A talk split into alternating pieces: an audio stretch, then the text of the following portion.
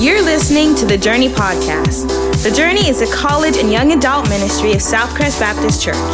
We hope this podcast helps you find your greatest pleasure and purpose in Jesus. All right. Amen. So earlier this morning, I did something that's kind of a ritual for me as I'm preparing for my sermon and my talk. Something that I like to do every single week is talk with Caitlin about things that I'm about to preach, things I'm about to say, maybe go through a point or transition or metaphor, illustration, anything.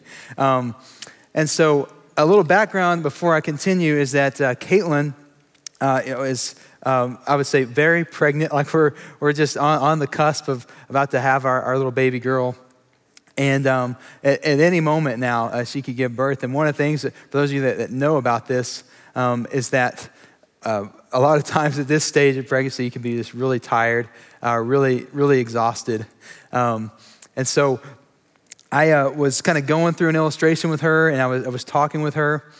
And I checked in. I said, "Hey, you still there?" She was laying on the bed. She's like, "Yeah." And she goes, "Tell me more about that." And so I said, "Hey, how does this sound?" And so I kind of really get into this illustration. And bear in mind, I'm shaving while I'm doing this in the morning.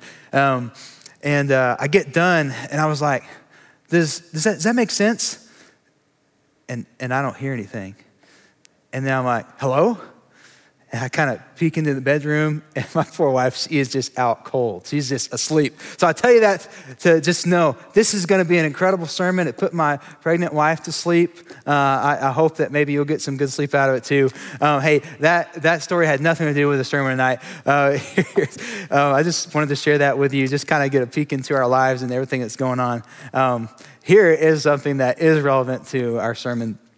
So about a year and a half ago or so, Caitlin and I, we got a little dog. His name's Halpert. He's a little mini golden doodle. And one of the things that we learned about Halpert is that he is very hyper. When we were looking at this breed of dog, I think all we saw were the nice little pictures and little videos of how cute they are and whatever. But these dogs demand attention. Like they want to play constantly. Like you've got to run them like crazy to kind of settle them down. He's cute and cuddly at the end of the day, but that comes with a cost. You got to play with him. You got to do lots of stuff like that. And so anyway, sometimes when it's a time where maybe Caitlin and I want to sit on the couch, or maybe we need to have a serious conversations, Halpert, like last night, is just going ballistic. He's whining, he's crying, he's barking at random things. He loves to bark at dogs or even people that he thinks are dogs on the TV. And so sometimes he just goes ballistic. And there's been times where I just want to Jesus juke Owen Halpert and be like, "Peace, be still, like shut up, stop." Like we're trying to have a moment here. We're trying to enjoy this movie or whatever. And it just seems like to get Halpert to settle down is sort of out of our control. I know that he can, eventually he will. But sometimes it just feels like that cute little dog, love him, will not let us rest in our home, will not give us any sort of sense of peace. Why did I share that with you?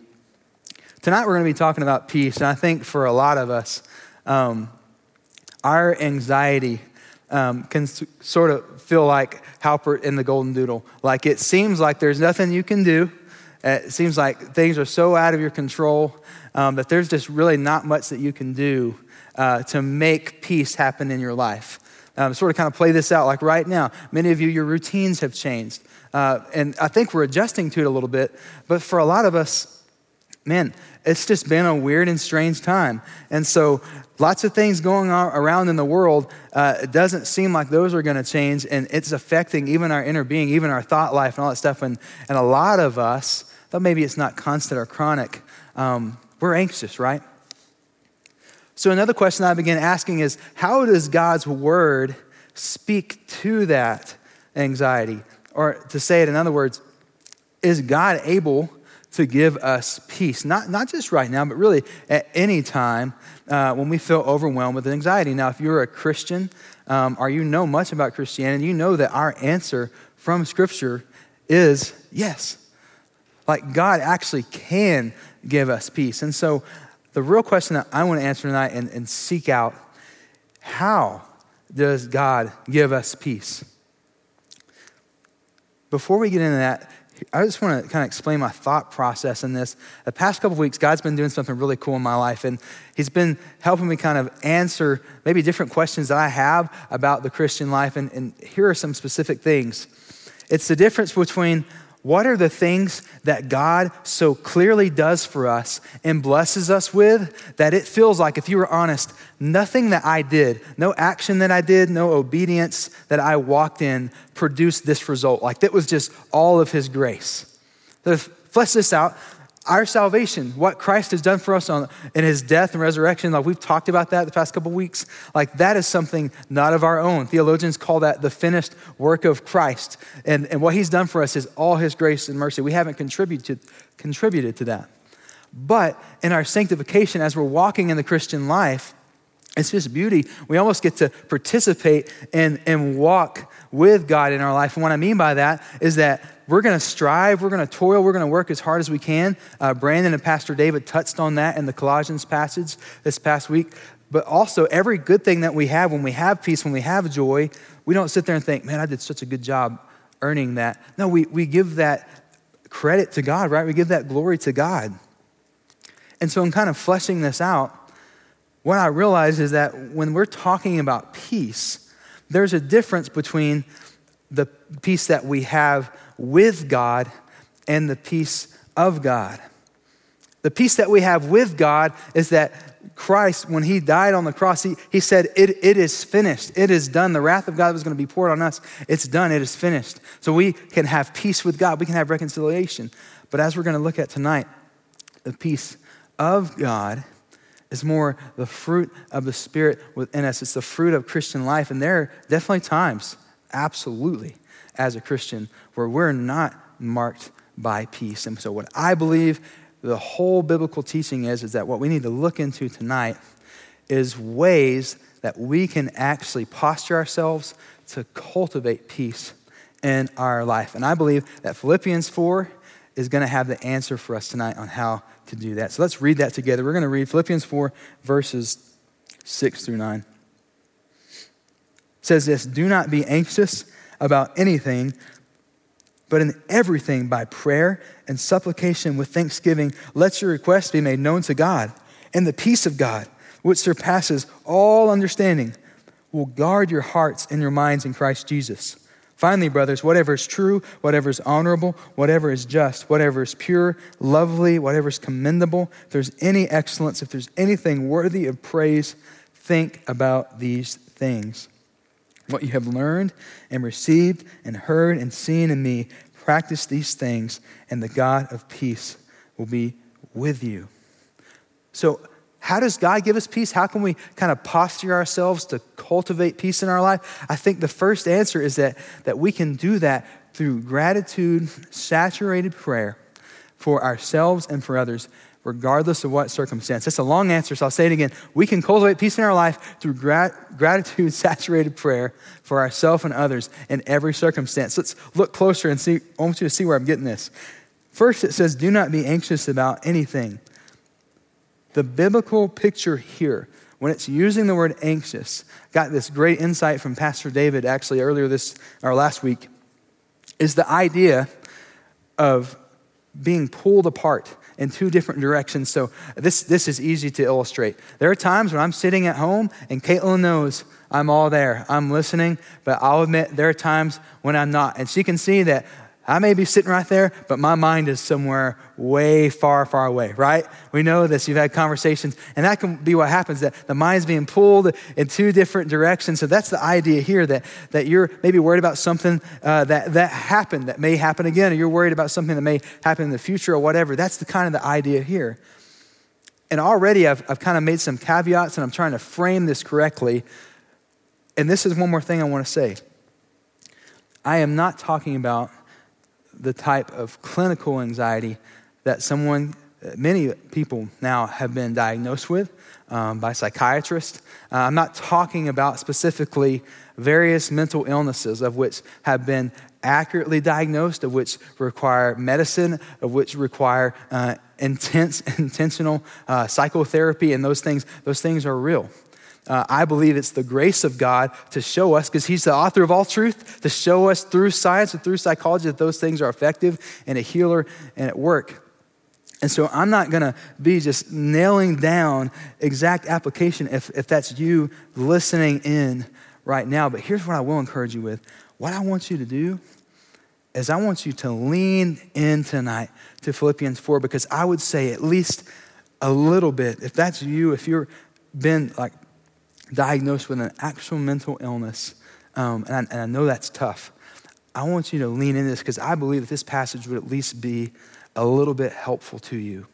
And to flesh that out even more, what I mean is that for the common grace of medicine, for the common grace of counseling, if we're, as Christians, are going through all of that, which are good, healthy things for many of us, but we're not in God's word, we're not praying, we're not pursuing him in any way, guess what? You're still gonna be off a little bit, because regardless of how much we struggle, what various degrees or forms of suffering that you have, God has created all of us for relationship with him, an active relationship. And we have that through his word, through prayer, through obedience of the word. And so that's why I know without a doubt, I'm encouraged. I want you to be encouraged. Maybe this, maybe anxiety, depression, all those things, maybe those are big things in your life. I want you to be encouraged, because I believe that even with all the struggles that you have, this is gonna be helpful for you tonight. So lean into this with me. Verse 6 says, in everything, by prayer and supplication with thanksgiving, let your requests be made known to God. And so again, what it says is gratitude-saturated prayer. And I believe what it's saying, when it says prayer and supplication, I think prayer, simply prayer for yourself. Everyone, you're praying for yourself. I think supplication, you're praying for others. These are times when you have prayer requests, maybe a grandparent is sick, or someone in your connect group is not doing very well.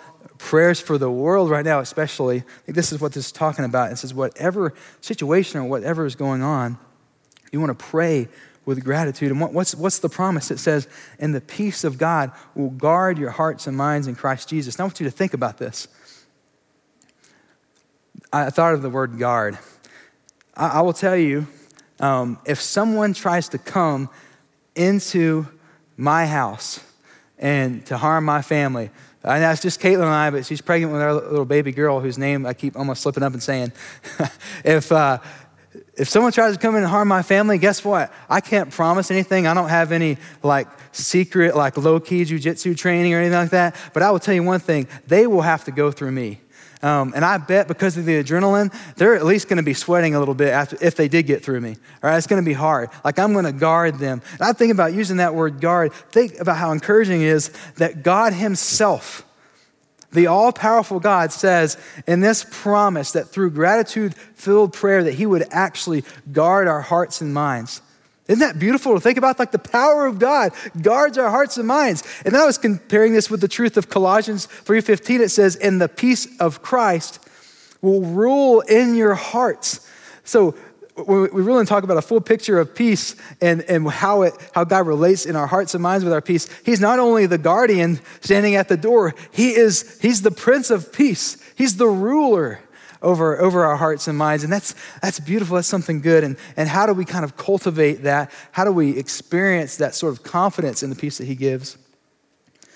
It's through grateful prayer.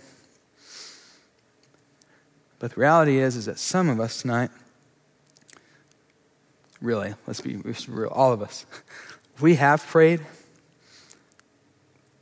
and there have been times where we haven't had peace. There may be some of us we're at a spot, we've been praying for peace and it just hasn't come. And so if you'd be honest about where your heart's at tonight, you may honestly feel like, hey, in terms of anxiety, I'm just gonna be real with you, this Jesus thing doesn't really work. I'm glad you're teaching about it. Oh, that's so sweet that you think that's good for you. I'm telling you, it doesn't work.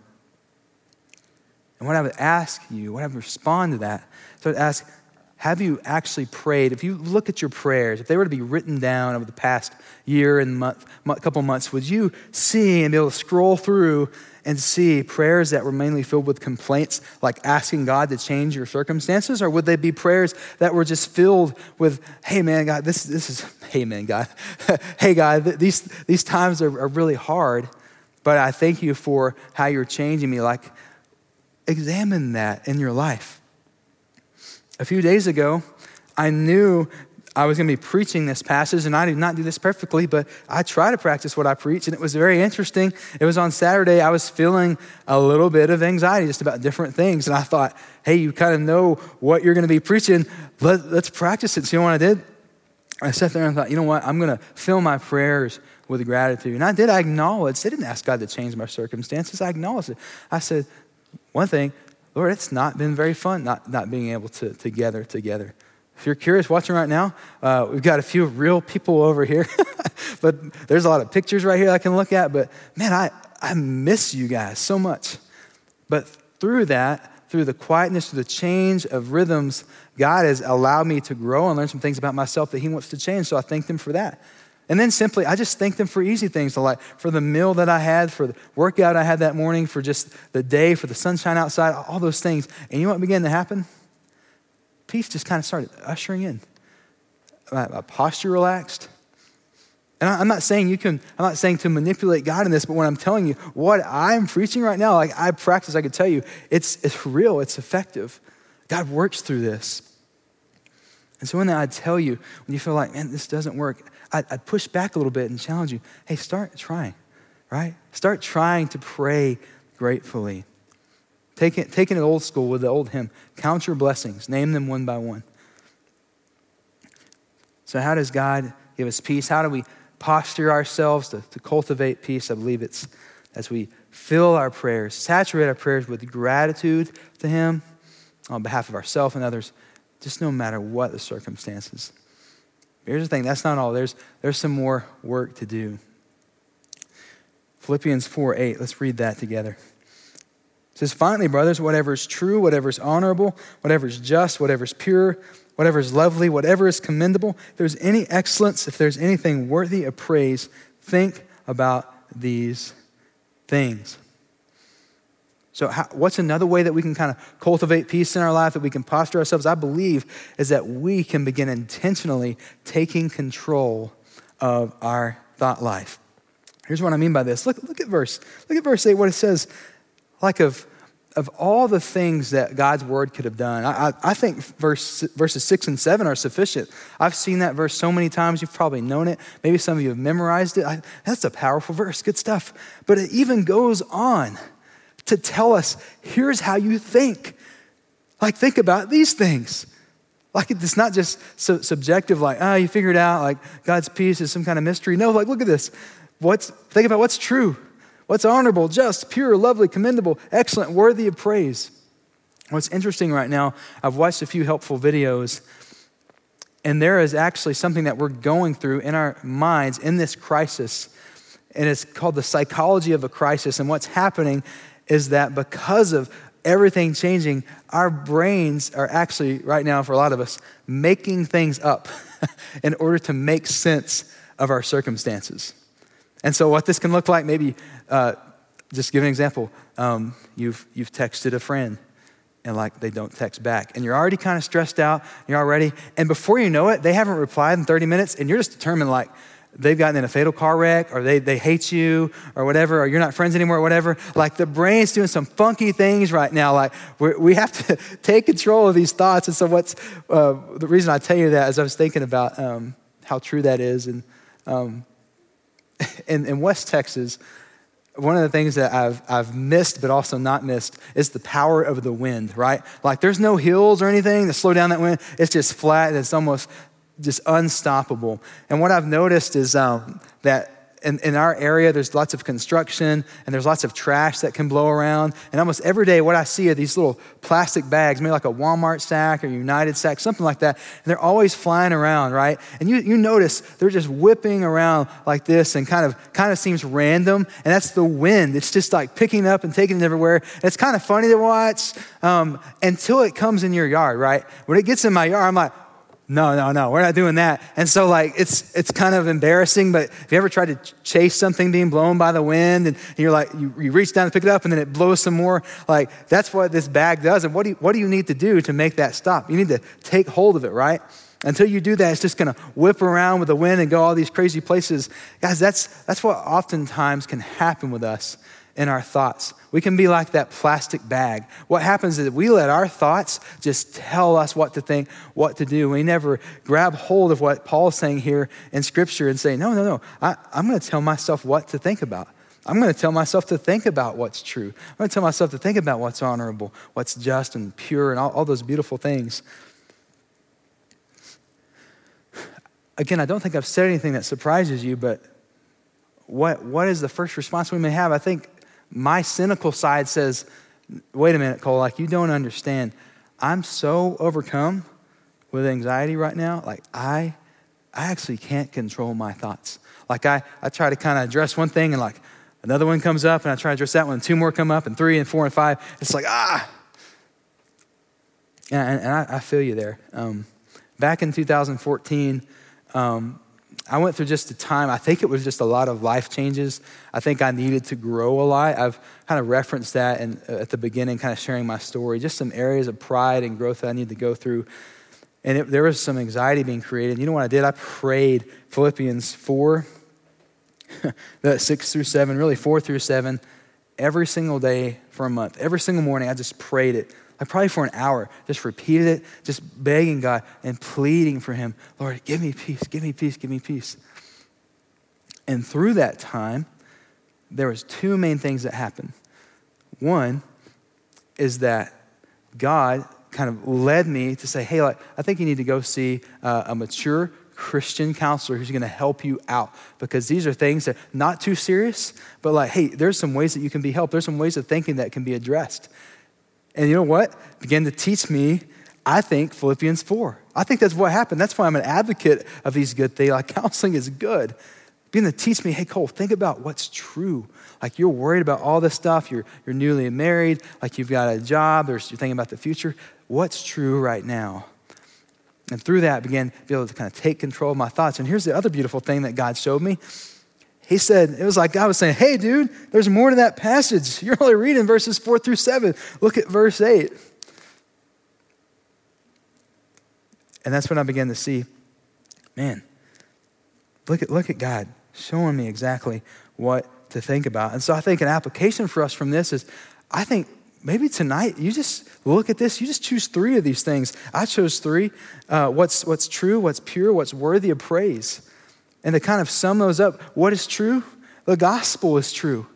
Think about and meditate on the gospel. Think about what God has done for you in Christ. What's pure, David and the team were leading us for worship, I was thinking, you're gonna think, man, this is cliche.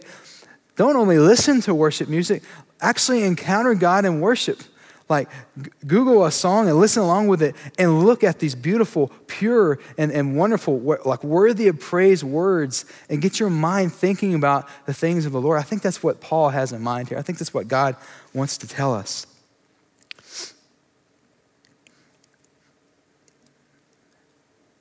And if at the end of that, you're like, hey man, that's still not gonna work, right? This is just another 3 steps to peace that won't work. I've read the books out there that say to do this. What I'm gonna encourage you to do, again, lean in and try it. Don't knock it till you try it, right? Just pray this simple prayer. Pray, Lord, give me strength to fight for peace as I begin taking control of my thoughts. Lord, I'm gonna work hard on this, but I know that's you providing me the strength to do it.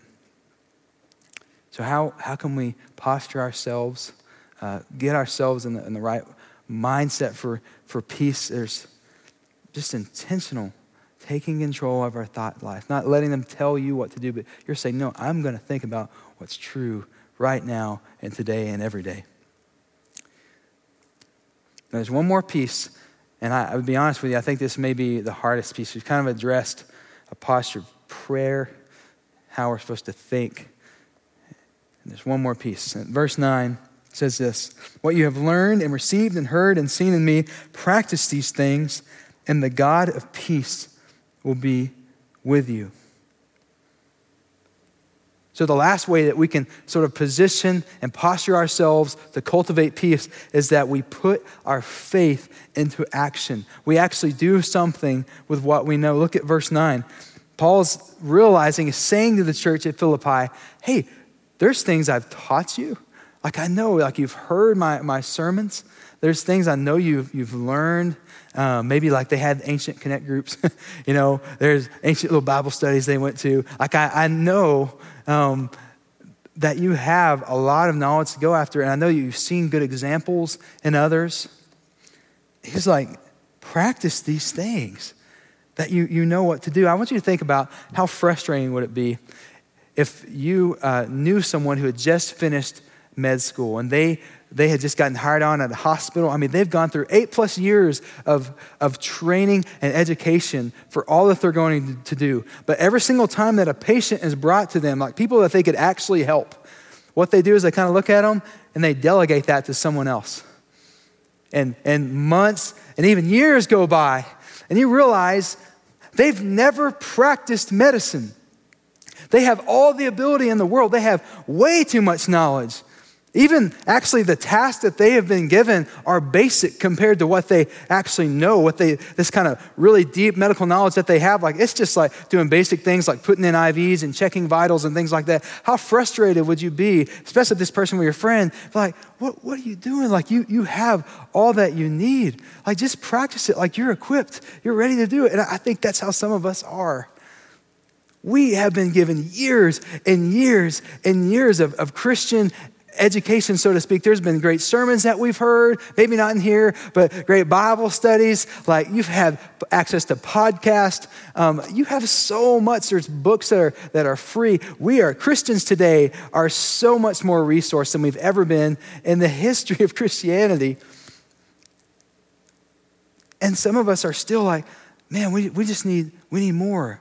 Can we do this or can we do that? And to quote Donald Whitney, what he says a lot of times, just like a plant that can be overwatered, he says that we actually don't need more. We need to start absorbing the water that we've already received, that God's already been pouring on. And so as to not be discouraging to you, I think the application is that what we need to start doing is we need to start applying what we've learned, to actually start doing what we already know to do. Because otherwise, what a waste of the beautiful just amount of resources that God's given us, that he's poured knowledge and wisdom into us, right? And I would say, secondly, is that I think it is actually a gift from God. Lean into this. If we feel anxious whenever we have so much stuff we know we should be doing, but we don't do it, I think that's God in a great act of mercy trying to tell you there's something wrong. There's something wrong. I think it's almost a warning sign to you, like you know how to walk in obedience and you're not. There's a lot of things that you're not doing. And so we need, as we feel that kind of tension between how much we actually know and what we actually do. I mean, hey, this may mean not going to that, well, right now, virtual Bible study that you've been going through. This may mean, man, why don't you just lean into the sermon on Sunday and what we do at The Journey? Take some good notes and just chew on that each week and actually ask God to, hey, help me do this. That's why we have application, by the way. I try to do that. I know that on Sunday we try to do that. Maybe that looks like just backing off and saying, I'm going to do just what the people that are teaching and preaching at South Crest and The Journey, I'm just gonna do what God kind of leads them to say to do and encourage me to do. Now, I said the question is really how can God give us peace, right? How can we posture ourselves, right? But this kind of sounds like we're doing a lot of work, right? Like this sounds like we're doing, I'm asking you and from the Word of God to do a lot of work to really actually feel peace in your life. Here's what I'd say to that. Unfortunately, a lot of us, when it comes to what we label spiritual things, we don't like to work for it. And I don't know where this mindset came from. I think some of it's and misunderstanding what I said earlier of that we are saved by grace, but we enter into Christian maturity or sanctification, and that's whenever we're walking in obedience. It's this beautiful thing where God is walking with us. We're striving, but we're empowered by him. And so what happens is that like we want peace, but we don't want the Prince of Peace to actually rule over our lives and obey him. And I just want you to think about, why would God, because he loves us so much, why would God overwhelm us with peace when we're looking at things on the internet that we shouldn't be? Why would God overwhelm us with peace when we're scrolling through Instagram 4 to 6 hours a day? Why would God overwhelm us with peace when we're in a relationship that we know we shouldn't be? And see, I'm not being hard on you. What I'm telling you is that God in his mercy is gonna sometimes stir up in our heart maybe a little bit of angst, because what there is there's a disconnect between what we know and what we're doing. And so what we have to do, in order to be just aligned with God, we have to be those who diligently not only know the word, but we do and we obey the word. So how does God give us peace? How do we posture ourselves and cultivate this? We put our faith into action. We do what we already know to be doing. Verses 10 through 13, specifically, a very famous verse. Verses 12 and 13, Paul says this: I know how to be brought low. I know how to abound. In any and every circumstance, I've learned the secret of facing plenty and hunger, abundance and need. I can do all things through him who strengthens me. And I tell you tonight, what a shame that this gets reduced to something to put on a football team shirt, because it's way more than that. This is not when you've just won a championship or whatever it is. This is Paul saying, in the lowest of lows that I've ever been, I have had contentment and joy and peace. In prison, I've sang hymns, and the prison shook with the power of God. But also in the highest of highs, I don't then ignore God. I'm content with whatever he gives me. And you know why I think that he was able to do that? I think it was because he practices what he preaches. I think that he did these things. I think he was a guy that saturated his prayers with gratitude. I think that he chose in times where if anyone had the right, it's Jesus and Paul and a few of the early disciples to say that life is hard. And they didn't let those thoughts get to them. They thought, what is true? They said, God loves me. God has a purpose for me, even in this. And I think what they did is they took all the beautiful things that they knew to be true and they lived them out day by day, not on their own strength, but with the power of God. And I think that's why right here, Paul says, in every circumstance, no matter where I've been, I am content.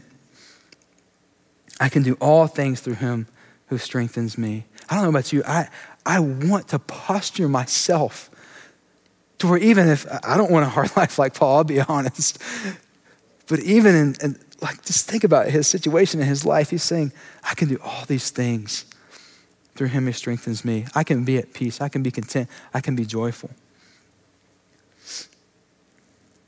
He could rest in the promises of God's unfailing love, God's ability to care for him, and God's providence over his life.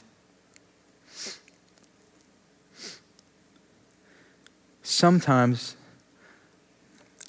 I am still, knowing that the Bible has so much practical application, I am still discouraged. What I mean by that is I can be like, Lord, I know all this is true. You may be feeling this tonight. My goodness, I just, today or in the past couple months, I haven't had the strength and energy, honestly, to care. I'm exhausted. I was thinking about Mark chapter 4 this week, verses 35 through 39. And Jesus and his disciples are in the boat, and it says this. I'll read verses 35 through 39 for you. It says, on that day when evening had come, he said to them, let us go across to the other side. And leaving the crowd, they took him with them in the boat, just as he was. And other boats were with him. And a great windstorm arose, and the waves were breaking into the boat, so the boat was already filling, but he was in the stern, asleep on the cushion. And they woke him and said to him, Teacher, do you not care that we are perishing? And Jesus, real calm and chill, he awoke and rebuked the wind and said to the sea, Peace, be still. And the wind ceased. There was a great calm. He said to them, Why are you so afraid? Have you still no faith? And they were filled with great fear and said to one another, what we should be saying tonight, who then is this that even the wind and the sea obey him? And there's some debate on how Jesus said, peace, be still. I've heard it preached, peace, be still. I've heard it yelled. But what did Jesus do essentially? What did Jesus say to the wind and the sea? Jesus spoke to the wind and the sea. And he said, peace, be still. And what happened? It said that the wind ceased and there was a great calm. Here's how I want you to be encouraged tonight. I have to preach the word. I have to tell you what Philippians 4 says. It's hard truth. It requires action if we want to obey it. But here's the truth tonight, is that into our thirsty and exhausted and anxious souls, the Prince of Peace, Jesus himself, wants to speak into your life and say, peace, be still. The voice that calms the storming seas tonight may be calling you by name, wherever you're at. You've been following the Lord for years. Maybe you've never followed the Lord, and tonight you need to trust in the Prince of Peace, who not only calms the seas, who not only has the power to do that, but laid down his life for you, that you might be forgiven of your sin and reconciled to God. I believe that's the Jesus that we're talking about tonight. And so my invitation to you is I want to invite you to trust in that one. That's so powerful to speak to the wind and seas, and they obey him, but also still loving and merciful to speak life into us and to speak peace into us. He gives us peace with God through what he did for us so that we can now walk in the peace of God. Tonight, I truly believe that Jesus has the power to speak into your life the peace that you are desperately seeking for and needing. Do you believe that tonight? Can you embrace that? And can you trust that that is true? Let's pray. Father, I know without a doubt that you do provide peace. And so what I'm asking you to do is, in the hearts and minds of everyone listening, that this truth would resonate. And we're gonna close in prayer and the band's gonna lead us. That this truth would resonate, that the voice that calms the storming seas calls us by name.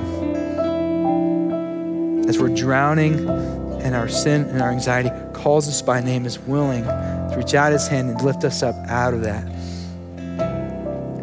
and strengthen us and empower us as we walk a life of obedience as people of peace. I thank you for that. Would that powerfully resonate in the hearts and minds of those listening tonight? We ask this in Jesus' name. Amen.